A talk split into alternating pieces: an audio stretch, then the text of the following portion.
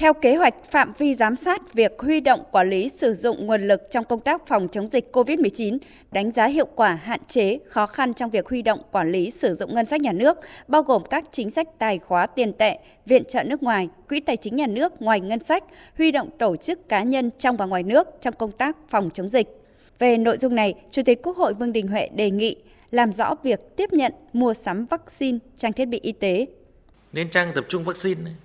qua các cái cơ chế covax rồi viện trợ là bao nhiêu? Thu rồi phân phối rồi sử dụng cái này thế nào? Mua rồi mua thế nào? Anh mua có đúng không?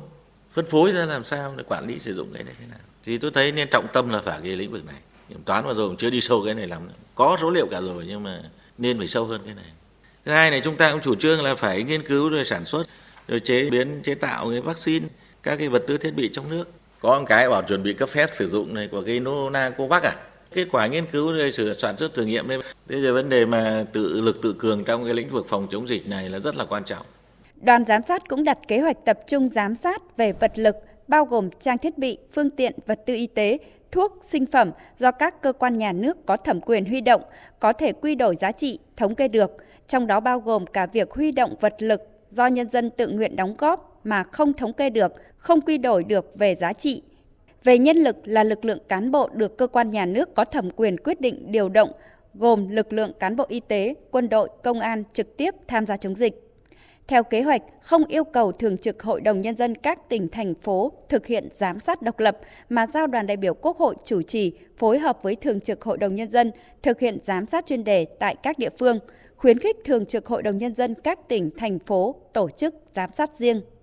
Tổng thư ký, chủ nhiệm văn phòng Quốc hội Bùi Văn Cường đề nghị làm rõ thực trạng và thực hiện chính sách pháp luật, trong đó có 103 văn bản về huy động quản lý sử dụng nguồn lực phòng chống dịch COVID-19.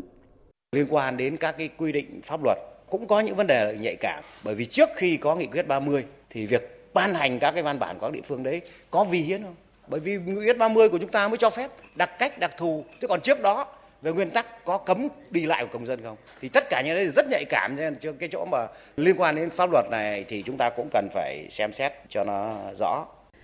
Đoàn giám sát dự kiến giám sát trực tiếp tại 14 bộ ngành, cụ thể là các bộ Tài chính, Kế hoạch đầu tư, Y tế, Nội vụ, Lao động thương binh và xã hội, Quốc phòng, Công an, Giáo dục đào tạo, Thông tin truyền thông, Văn hóa, Thể thao và Du lịch, Kiểm toán nhà nước, Thanh tra Chính phủ, Ngân hàng Nhà nước và Bảo hiểm xã hội Việt Nam. 12 tỉnh thành phố gồm thành phố Hà Nội, thành phố Hồ Chí Minh, Hưng Yên, Quảng Ninh, Yên Bái, Nghệ An, Huế hoặc là Đà Nẵng, Con Tum, Phú Yên, An Giang hoặc là Đồng Tháp, Cần Thơ, Tây Ninh hoặc là Bà Rịa Vũng Tàu.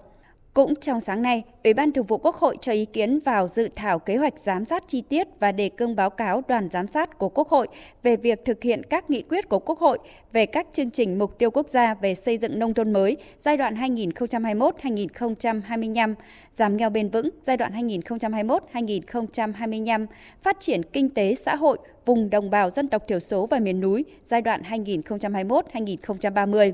Việc giám sát nhằm đánh giá toàn diện khách quan việc phân công trách nhiệm, chủ trì phối hợp của chính phủ các bộ ngành địa phương đối với ba chương trình mục tiêu quốc gia.